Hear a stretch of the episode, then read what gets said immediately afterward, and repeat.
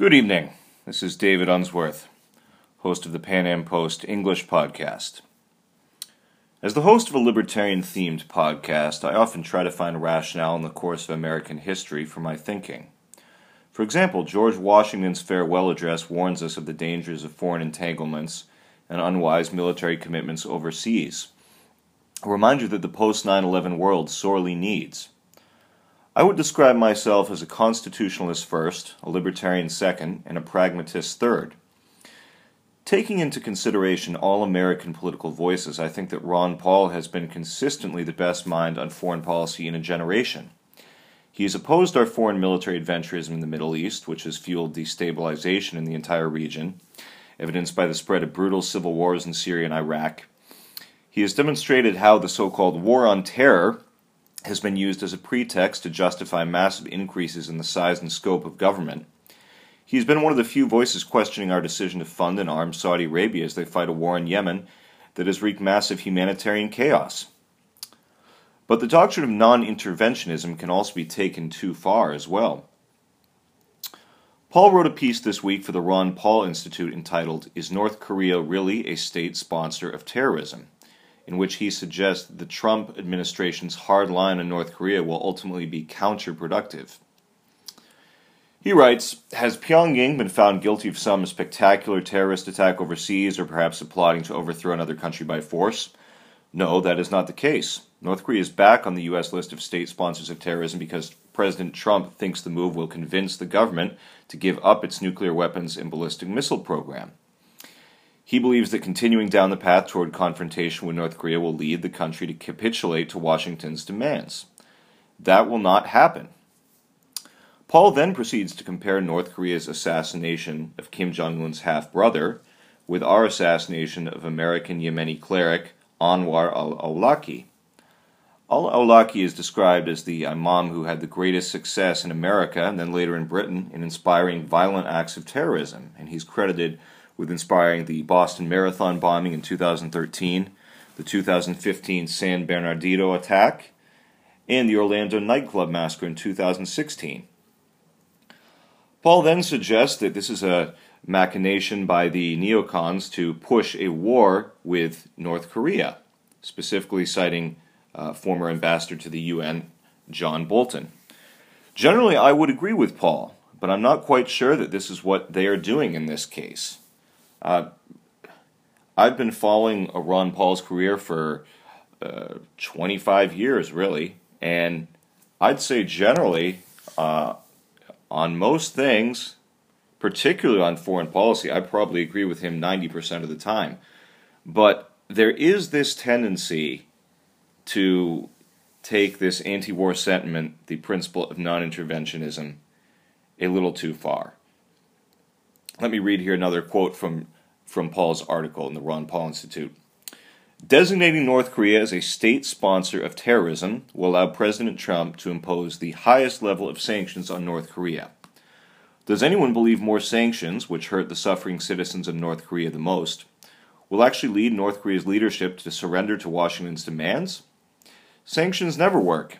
They hurt the weakest and most vulnerable members of society the hardest and affect the elites the least. When is force justified? in American foreign policy or in any foreign policy. Ron Paul appears here to object to any use of force against North Korea and to anything that leads us toward towards a confrontation. Uh, I am not quite sure how I feel about that. Uh, for example, I one of the things I liked the most about Trump on the campaign trail was that he said he wasn't going to put boots on the ground overseas, and he specifically cited he did not want a military buildup with Russia. He did not want uh, Europe and Russia. He did not want a, a, return to kind of a Cold War scenario. He said that would be counterproductive. That's what I really liked about Trump. I thought, wow, Trump is sounding like Ron Paul here, as opposed to Hillary Clinton, who appeared to want some massive uh, military buildup and confrontation with Russia. Well, Russia and North Korea are not equivalents here, and the United States and North Korea and Trump and Kim are not moral equivalents. The United States is about the freest country in the world, while North Korea is about the most oppressive country in the world. Regardless of what Trump's critics say, he has checks and balances at every turn. For those who think that Trump is some sort of dictator, consider the fact that he can't even get a Republican controlled Congress to go along with him on 90% of his policy proposals. I mean, it. This is the, the, the classic libertarian. I mean, you, have a, a huge spectrum here. You have everything from Republicans who lean libertarian, moderate libertarians, to uh, anarcho capitalists, to anarchists, to to a place where kind of the far left and the far right meet. Uh, someone, even someone on the far left like Noam Chomsky, who who actually probably would agree with Ron Paul on a lot of foreign policy issues, but as a constitutionalist, a libertarian, and a pragmatist, we have to consider that there are times when we need to use force.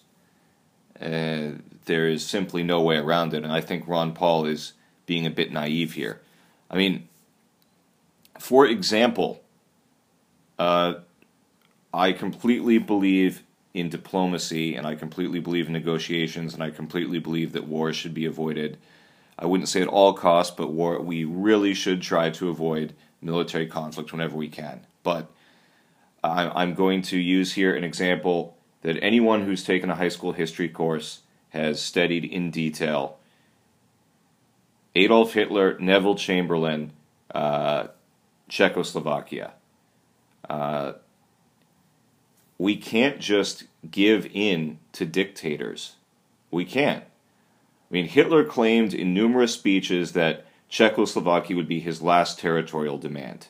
He said it many times. That's it. I just want Czechoslovakia.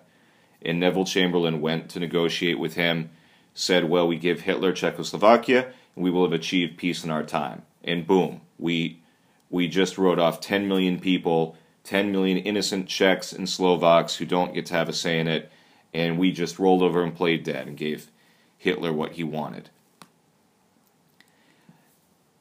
I am all in favor of the anti war movement within the libertarian movement, but I am not a pacifist. I'm completely against pacifism, and as soon as you analyze it on any level, pacifism is a complete and utter failure.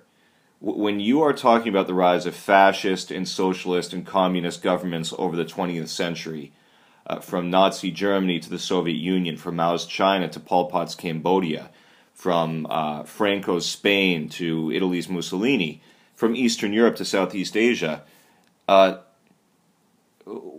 pacifism is a complete and utter farce.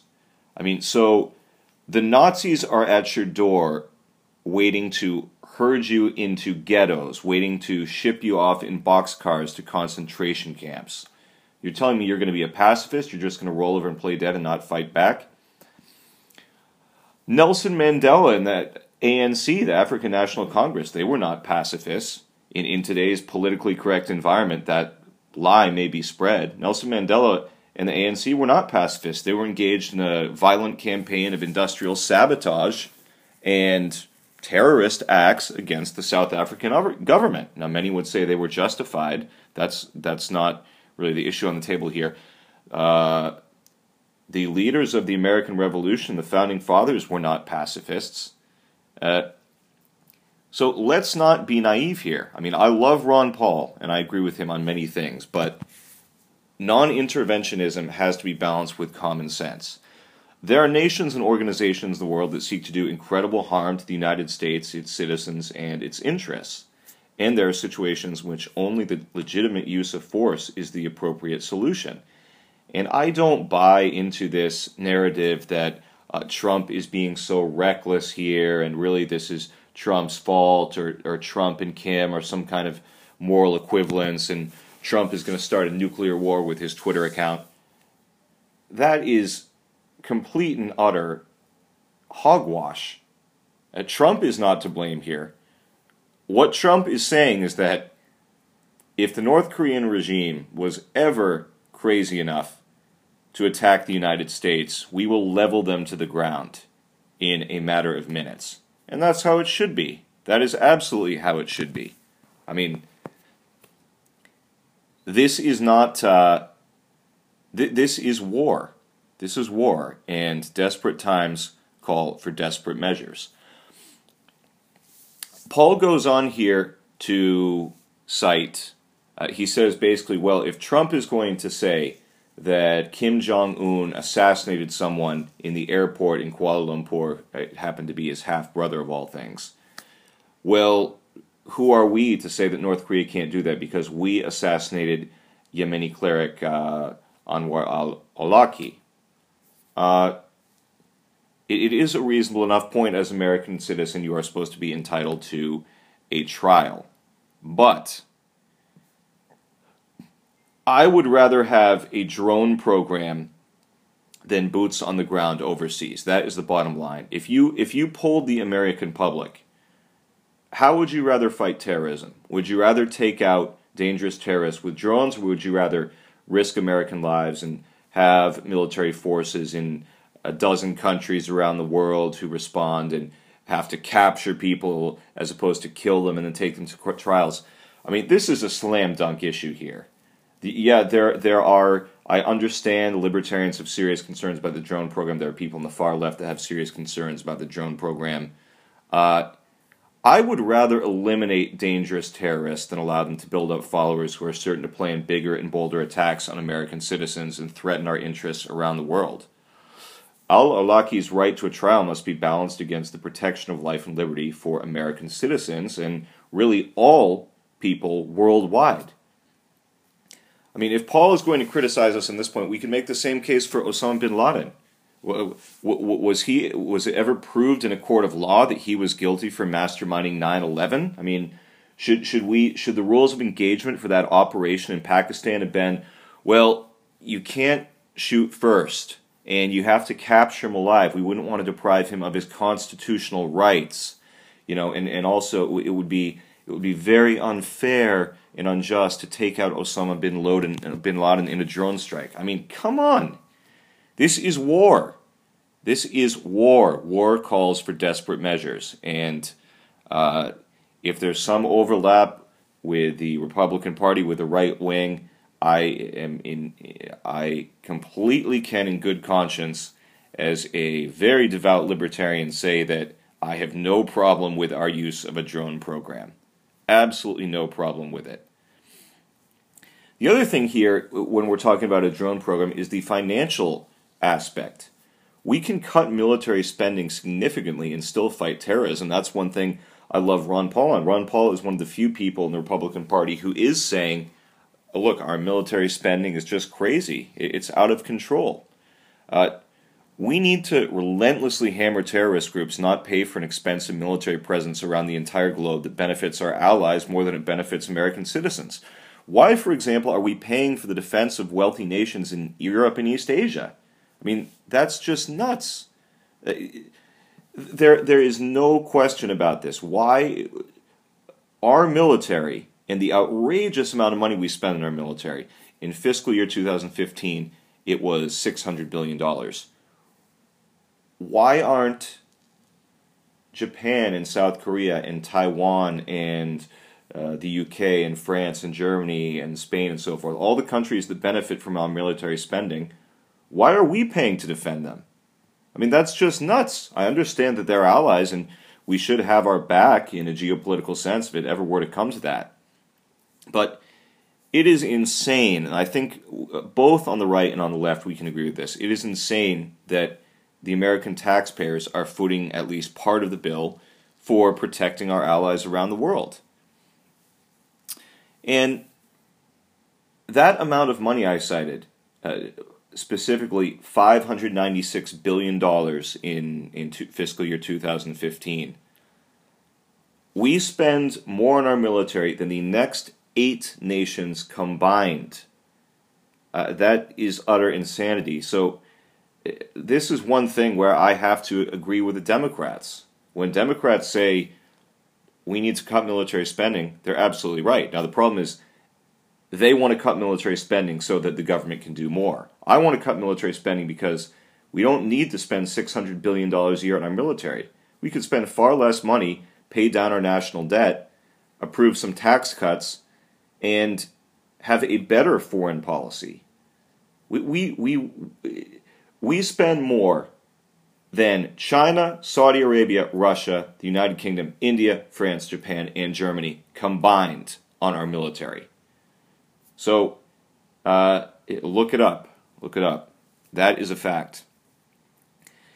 And when it comes to the principle of non interventionism, the first thing that comes to mind is okay, so what do we do about extremely serious humanitarian crises around the world? Bosnia, Somalia, uh, Haiti, Congo.